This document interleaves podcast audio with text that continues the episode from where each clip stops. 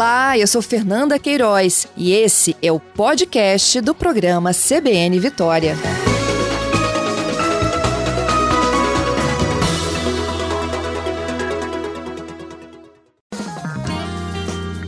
CBN Imposto de Renda 2023.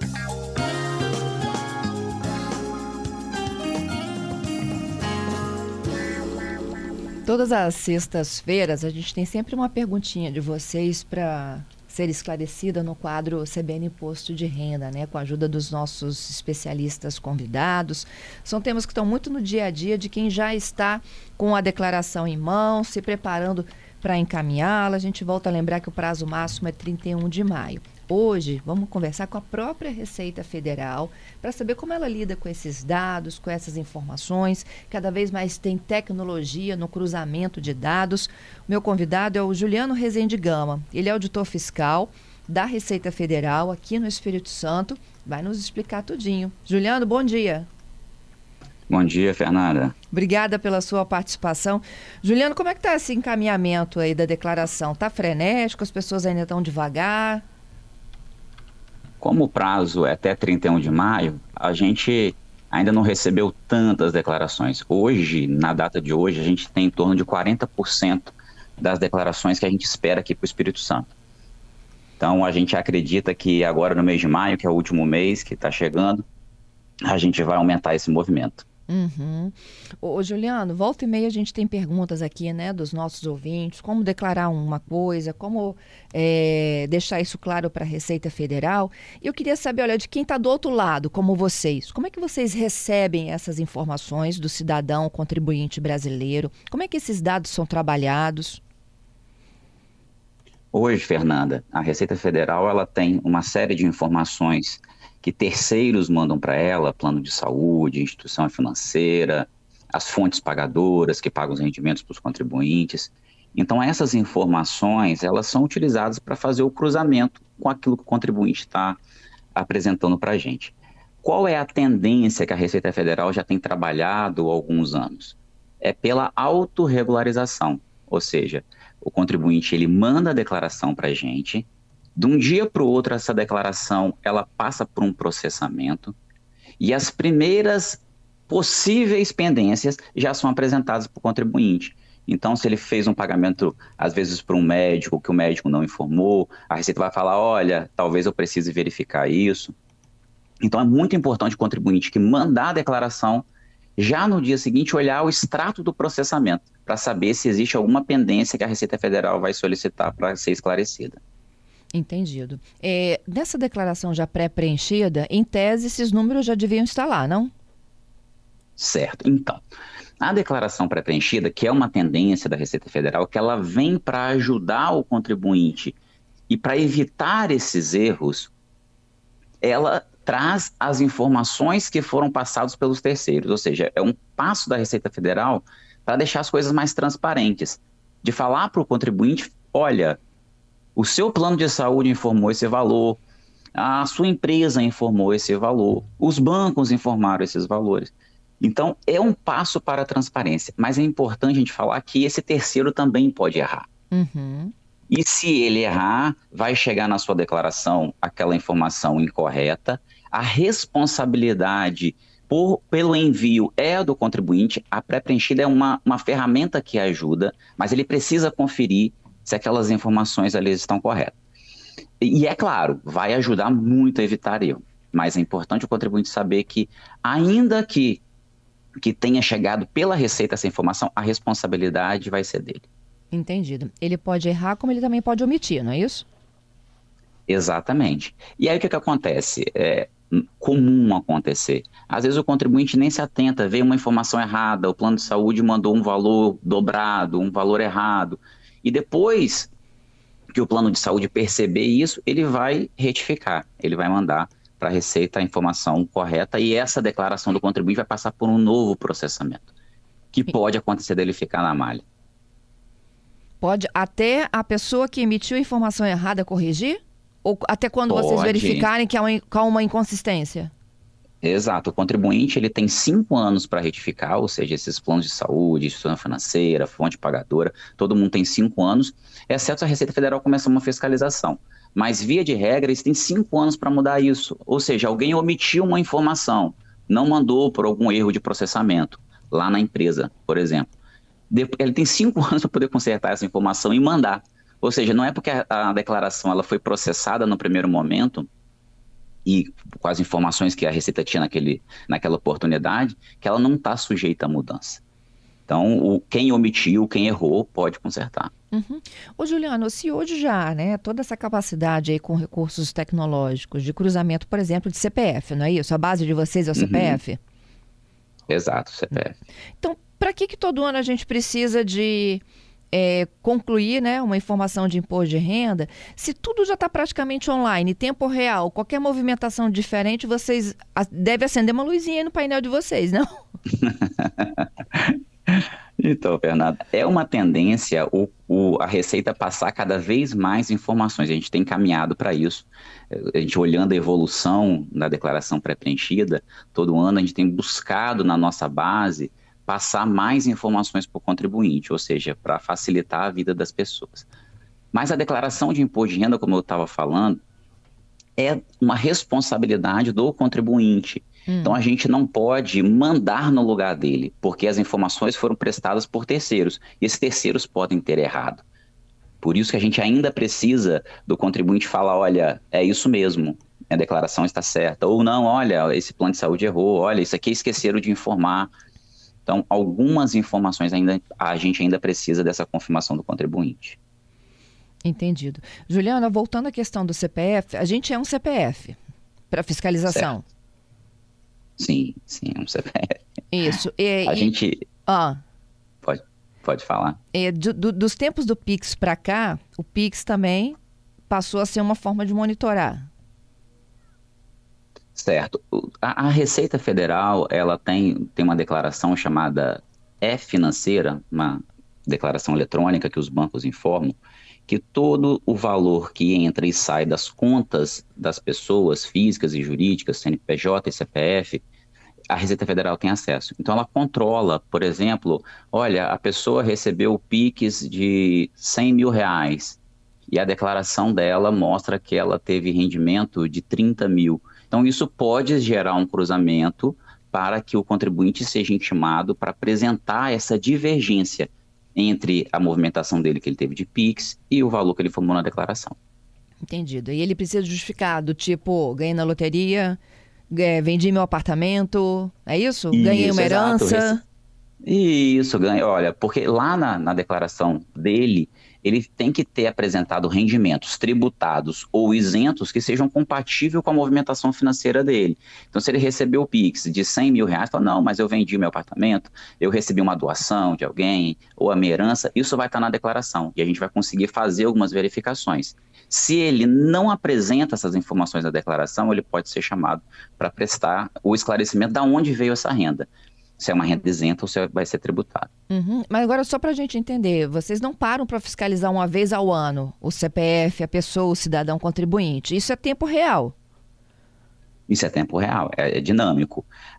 À medida que as declarações elas vão chegando, elas já vão passando por processamentos. E qualquer retificação, qualquer nova informação é, referente àquele CPF, ela sofre um novo, um novo processamento. Uhum. Mas não só quando a gente encaminha a declaração do imposto de renda, como a gente faz movimentações que chamem a atenção do governo.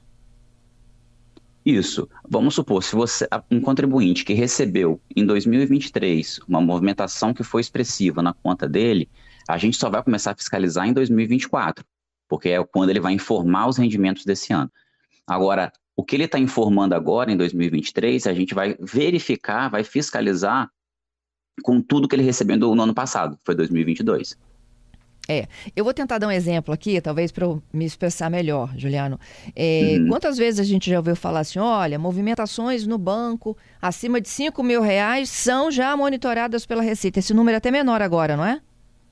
Isso. É 2 mil, né? É. É, então, é, vou, vou, eu queria que você me ajudasse a fazer esse paralelo assim. Quando é que efetivamente vocês passam a observar um contribuinte? Quando ele apresenta a declaração dele. de imposto de renda. Antes disso, não? Que...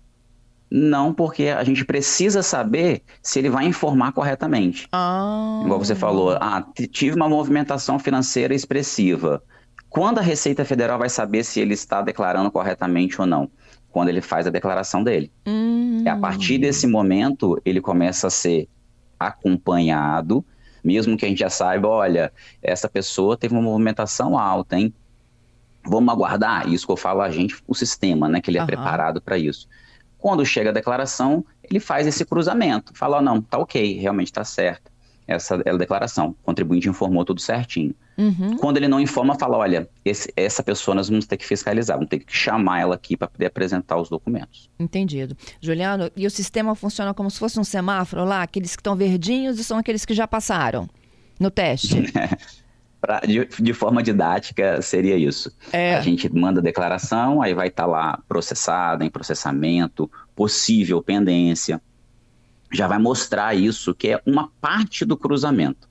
Então, o contribuinte que já olha a declaração dele no extrato da declaração vai saber se já tem alguma coisa que precisa apresentar ou se a declaração dele está ok. Uhum. Nada impede da Receita fazer e faz novos cruzamentos depois, seleciona outros contribuintes para verificação. Mas é isso, a gente vai acompanhando e vai verificando, olha, qual é o contribuinte que a gente vai precisar fiscalizar, vai precisar verificar, e vai indo. A gente pode pensar dessa forma do semáforo que você exemplificou. É, eu acho que é fácil, né, dos ouvintes visualizarem, assim, vocês devem ter um banco de dados daqueles que já estão no sinal de alerta e que precisam Exato. de uma confirmação depois com a chegada da declaração. Isso, exatamente. E aqueles que estão no vermelho, aqueles que já passaram por declarações anteriores. Isso. A pessoa não significa que um ano que ela foi fiscalizada, que ela vai continuar sendo fiscalizada, que ela entrou numa lista negra, que a Receita agora vai ficar acompanhando tudo que ela faz. Não é assim que funciona. Então, em relação a cada ano, alguns contribuintes são, são acompanhados, são fiscalizados. Uhum. Aí, esse contribuinte que nesse ano ele ficou no vermelho, para a Receita, ou seja, ele vai ter que apresentar os documentos, vai ter que comprovar que o que ele informou está correto, ou que ele não informou. Fala, olha, não, eu não recebi esse valor, não fui eu que recebi, foi um erro de alguém que prestou essa informação, mas eu não recebi. Aí ele sai de, desse momento que ele é fiscalizado do, do vermelho, volta para o verde lá, porque a fiscalização já foi encerrada. Entendido. Juliane, quando a gente é chamado por um fiscal, um auditor fiscal como vocês aí na Receita, o que, que a gente precisa de saber, entender e levar? Vamos fazer o seguinte, Quando você me responde isso já. Ah. São 10 horas e 30 minutos. Tem repórter CBN chegando. Eu estou ao vivo aqui. Vocês podem, inclusive, encaminhar perguntas para o meu convidado. Meu convidado é auditor fiscal da Receita Federal, Juliano Rezende Gama. A gente está falando sobre o que a Receita sabe sobre a gente, como que esse número é checado, aquilo que já está pré-preenchido e aquilo que já tem de informação de cruzamento envolvendo o CPF do nosso dia a dia, das nossas movimentações diárias. E o Juliano fala que o marco, gente, é o imposto de renda.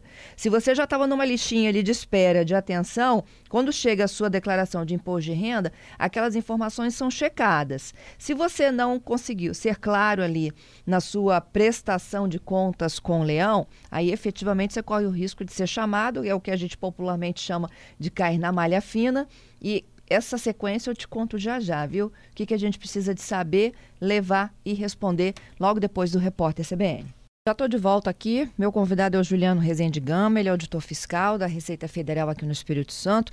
E a gente hoje fala do imposto de renda não por parte das dúvidas, né, que todo contribuinte tem, mas como que a Receita ela, ela recebe e processa as informações que a gente declara lá, né, quando presta contas ao leão. O Juliano já falou um pouco sobre cruzamento de dados, é, sobre é, como essa movimentação é acompanhada rastreando o CPF Tem aquilo que chama muita atenção, tem aquilo que chama menos atenção, e ainda tudo aquilo eles ficam. Tem, tem um corte, né, Juliano? Fica guardando a chegada da declaração para saber se o contribuinte está sendo honesto ou não com o fisco. Perfeito, Fernanda, exatamente assim. E aí, olha só, esqueci de alguma coisa, não declarei, omiti, inúmeras situações, né? Caí uhum. na malha fina. Como que vocês tratam o cidadão dali em diante? Ele precisa de fazer uma conexão com vocês, ele é intimado para prestar essas informações. Cair na malha fina, todo mundo entra em desespero, não é, tá, Juliano? o pessoal fica nervoso, né? Ninguém gosta de errar e ninguém gosta de ser fiscalizado. Exatamente. Mas a, a malha fina, ela pode gerar tanto a liberação da declaração, ou seja, o cruzamento que a Receita Federal fez, ele está incorreto, porque alguém informou de, de forma incorreta. Então, o contribuinte transmitiu a declaração. Depois que ele transmite, ele vai verificar lá no, no extrato de processamento se existe alguma pendência já apontada pela Receita. Aí ele verificou, existe uma pendência, eu estou errado, eu contribuinte estou errado, eu já vou retificar antes de ser intimado, antes de ser chamado pela Receita Federal para prestar os esclarecimentos. Já conserta a minha declaração, ela já vai ficar certinha. Aí, se você fizer isso, ela passa por um novo processamento e ela pode ser liberada dessa malha fiscal. Se o contribuinte estiver correto, não tem jeito. Ele vai esperar a partir de janeiro do ano seguinte, então agora a gente está fazendo declaração 2023, a partir de janeiro de 2024, se o contribuinte estiver certo, ele já pode apresentar os documentos que a gente chama de autointimação. Ele não está esperando o auditor chamar, ele mesmo quer espontaneamente ir na Receita e apresentar os documentos. Isso é feito tudo de forma eletrônica, não precisa ir lá presencialmente. Ele mesmo vai no ECAC, que é o nosso sistema interno lá de acesso do contribuinte, e vai falar que ele quer apresentar os documentos da declaração que está em malha. Apresenta, a Receita Federal olha e é, libera. Tem que levar um documento ele... físico, Juliano? Não, não precisa. Ele consegue digitalizar e juntar de forma digitalizada no ECAC. Hum. Se ele quiser levar de forma física, ele agenda um horário lá na, na Receita Federal para apresentar os documentos fisicamente. É ele que vai escolher qual é a melhor forma para ele. Certo. Ou online, ou então de, ou através do agendamento com o auditor. Isso. Com a pessoa que está lá, um atendente, um analista, ou um auditor que vai estar tá lá para poder atender, formalizar o processo e mandar para o setor da fiscalização que vai verificar se os documentos apresentados são suficientes para liberar a declaração. Entendido. Agora, Vocês também são passíveis não... de erro, não? Claro, com certeza, todo mundo é. E até por isso que existe eh, duas instâncias administrativas. Caso o auditor, na análise, ele erre, o contribuinte vai poder recorrer daquela decisão. Fala, olha, infelizmente o auditor ele errou. Ele não analisou corretamente os documentos que eu apresentei. Mas normalmente, seguindo a regra, quando o contribuinte ele faz essa autointimação ou ele não fez, o próprio auditor gerou uma intimação para ele apresentar. Se ele apresenta aqueles documentos que estão descritos no termo de intimação, nesse convite para prestar o esclarecimento, a declaração ela é liberada. O auditor vai olhar com toda atenção para poder liberar a declaração. Agora, se aqueles documentos estiverem errados ou não forem suficientes, ou realmente o contribuinte foi intimado e falar, ah, realmente eu errei mesmo, eu esqueci de colocar esse rendimento, eu coloquei um plano de saúde que era de, um, de uma outra pessoa, da família, não sabia que eu não poderia ter colocado. Enfim, ele errou e ele sabe, olha, tá, realmente está errado. Aí o auditor vai verificar qual é a diferença do imposto. Fala, olha, você pagou um valor, só que você deveria ter feito um pagamento maior do que esse aqui. Se tiver que pagar mais imposto, aí ele vai ter uma multa, que a gente chama de multa de ofício, hum. é a multa de trabalho do fisco, que ele vai descrever lá no auto de infração dele, cobrando a diferença do imposto com essa multa. Entendido. Aquela multa inicial é de 150 reais. Ah, não, aí uma. Do atraso. São algumas multas, isso, são algumas multas que a gente tem. A gente tem a multa por atraso na entrega da declaração, que é R$ 165,74. Uhum. É o valor mínimo, mínimo, dela, que pode ser maior do que esse, né? Porque é 1% ao mês de atraso, podendo chegar até 20% do imposto devido. Então, dependendo da, da, do contribuinte, a multa ela pode ser maior. Agora, existe uma outra multa, que é a multa do trabalho da fiscalização em relação à própria declaração do contribuinte, que ali a gente está olhando realmente os erros que ele cometeu. Se ele cometeu algum erro, está passível de multa. E muitas pessoas, quando a gente atende, falam: Poxa, mas eu errei, foi sem querer. A, a gente entende o contribuinte de boa fé, que explica por que, que ele errou, ele pensou de forma diferente. Mas a gente tem que explicar para ele: olha, a multa do nosso trabalho de auditor não é uma multa que eu posso levar em consideração a sua boa intenção, infelizmente. Se eu, auditor, apurar uma diferença de imposto, obrigatoriamente eu tenho que cobrar uma multa de 75% do valor que você deixou de recolher. Entendido. Bom, daí em diante, resolvido o problema ou paga a multa, está tudo resolvido? Pagou a multa, está tudo resolvido.